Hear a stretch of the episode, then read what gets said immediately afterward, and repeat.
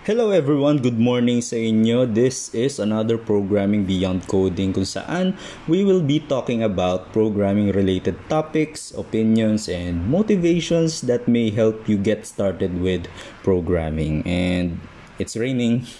You'll probably hear the rain. So hopefully maayos pa rin yung dating ng audio ko sa inyo. Sorry kung naririnig niyo sa background yung ulan. Uh, and it's better siguro na umulan para mabawasan yung mga lumalabas sa bahay ngayong uh, panahon ng lockdown.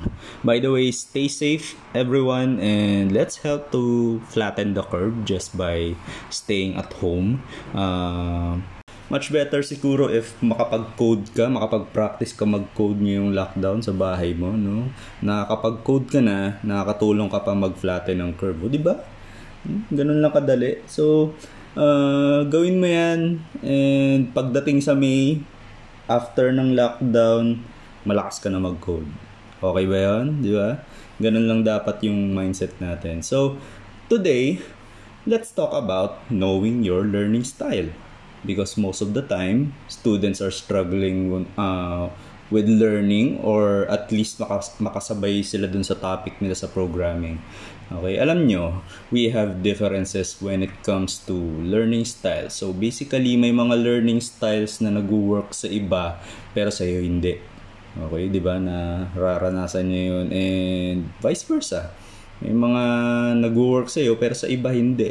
Okay, ano ano ba yung mga yon? Mamaya ta- uh, talakayin natin. Nakakatulong din kasi na you are comfortable with your learning style kesa pilipilit mo yung sar- sa sarili mo yung way ng pag-aaral ng ibang tao na sa tingin mo you're not into that kind of way of learning di ba? May mga ganun. Like me I'm not enjoying reading that much. Siguro depende sa libro or article okay um, I learn much from video lessons uh, more like I'm enjoying learning while listening and looking on the visuals Of course, that's the reason then why I started my own podcast para makatulong sa mga katulad kong mas madaling natututo through uh, listening. Alright? On the other hand, there are many people that enjoys reading instead of listening to podcasts and um, watching video tutorials and something like that.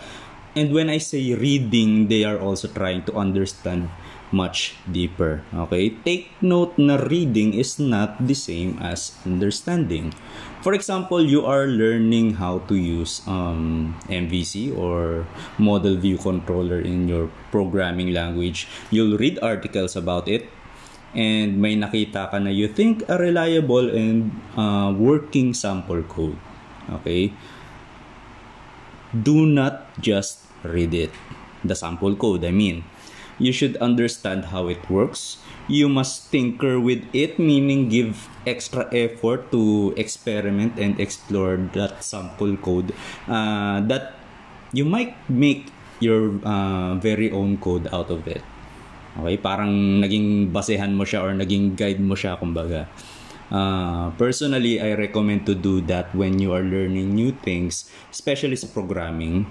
Um, it will help you to grow um, as a programmer. Okay, maniwala ka sa akin. Do not just copy codes from internet then paste on your project without even understanding how to how it work. Okay? As if namang gagana bigla yan nang wala kang ine-edit na code to fit in your program, di ba? Explore new codes like you are finding treasures on a cave. Uh, new codes means new learning, okay? Understand how the code works, like yung talagang every symbol and syntax. Okay, then once you fi- uh, fully understand it, then you might try to actually write your code yourself. As inuulitin mo yung code. Okay? Again, uh, do not copy and paste. I'm not a big fan of copying and pasting from uh, from internet to uh, your program. Um, in other uh, in other works like documents, spreadsheet, copy and pasting is very helpful. But in learning programming, uh, wag niyo siyang gagawin. Okay? So, try to rewrite the code yourself and make it work. Okay, bakit? Kasi learning does not end when you run your program. Okay, this um rewriting your code kasi is uh, helping you to facilitate the learning process much more. All right? In reality, talagang ang hirap mag-replicate ng code from scratch. Uh, pero isipin mo lang, chance mo yon to learn the new thing at maidagdag mo ito sa sa skill set mo. Di ba? And habang tumatagal na ganun yung ginagawa mo, you are improving without even knowing it. Another thing that is very effective in learning programming common na ito these days na talaga nakakatulong sa mga nag-aaral ng programming. It is to do coding challenges. Do coding challenges because a lot of platforms and websites have become available these years. Okay? Providing challenges for coders in all levels, uh, beginner ka man, intermediate or pro, meron sila niyan. Okay? You may try Coderbyte, coderbyte.com, uh, codewars.com, and codecademy.com. And actually marami pa yan. Uh, check nyo na lang sa Google. And talagang hindi ka na mauubusan niya ng resources para mag-aral ng programming, di ba? Uh, yung mga sinabi kong mga websites kanina, they, they are in fact uh, free. Okay? Uh, check nyo pa. Uh, di ba? Free. So, no excuses para matuto mag-code ngayon. So, check that out, uh, guys. Matutuwa kayo dyan. And speaking of coding challenges, you may uh, also join programming related community sa Facebook. Marami yan.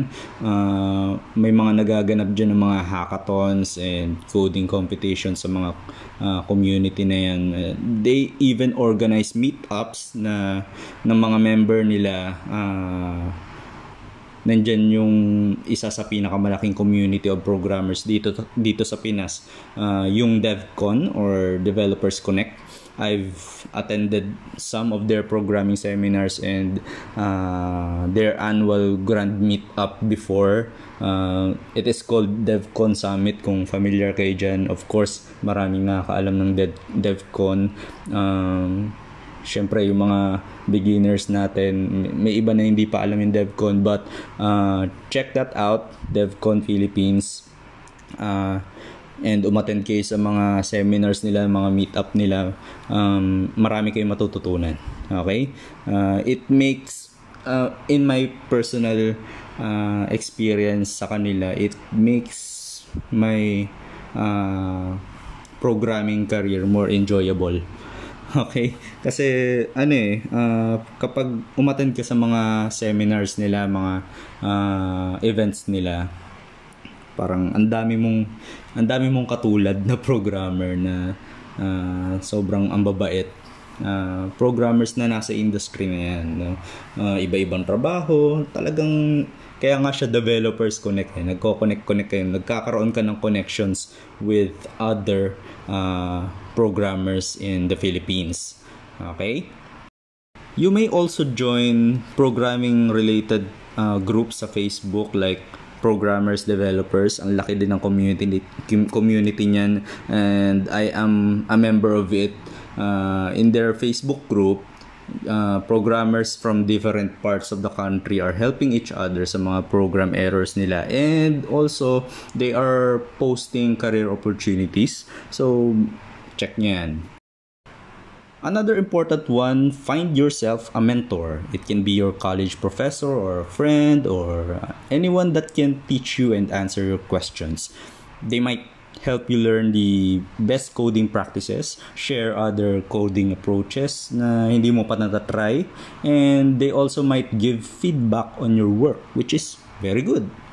They will definitely help you improve your programming skills, so you better find one hindi ko sinasabi dito na you tell them directly na pwede ba kita maging mentor? Hindi. Hindi, hindi sa ganong aspect, okay? Uh, the point is, seek help from other people because you absolutely need it when you're starting with programming, alright? Don't be some uh, cocky beginners na iniisip na hindi nila kailangan nagtuturo sa kanila. Okay, they de- uh, they definitely uh, fall or fail eventually because they don't even uh, want to take criticism from other people. Sabi ko nga uh, in our previous episode, uh, we are learning from our own mistakes. Okay? Ako personally, I am uh, so thankful sa mga naging mentor ko nung nagsisimula ako na even ako, ginusto ko magturo sa mga gustong matuto. Okay? Uh, last point that I'm going to share to you in this episode, always play with your code and learn by doing. Do not stop uh, exploring with your code. Meron din tayong konsepto dito ng uh, reverse engineering sa programming. Kung uh, familiar kayo sa reverse engineering, look under the hood and recreate the code by yourself. Okay? Kapag na-master niyo yung learning method na yan, uh, it will give you the ability to learn uh, without being taught Okay? Kahit wala na magturo sa iyo, basta marunong ka mag-reverse engineer ng code, marunong kang bumasa ng code, naiintindihan mo yung code kung paano gumagana, uh, possibly hindi mo na, eventually, hindi mo na kailangan ng mentor. Okay? You can be uh, a self-taught programmer.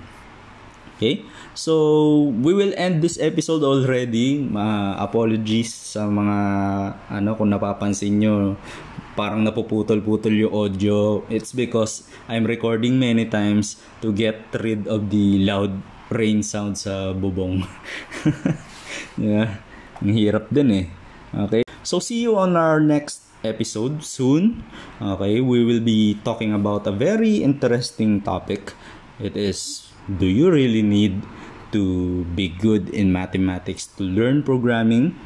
Okay, next episode yan. So, stay tuned on our podcast. Follow us on Facebook and Instagram at Web Raccoon Clothing. We are offering uh, what we call tech shirts that represents Filipino programmers. All right? Thank you for supporting Programming Beyond Coding. Bye! This has been your host, Nike De La Cruz. Thank you guys so much for listening, and as always, happy coding!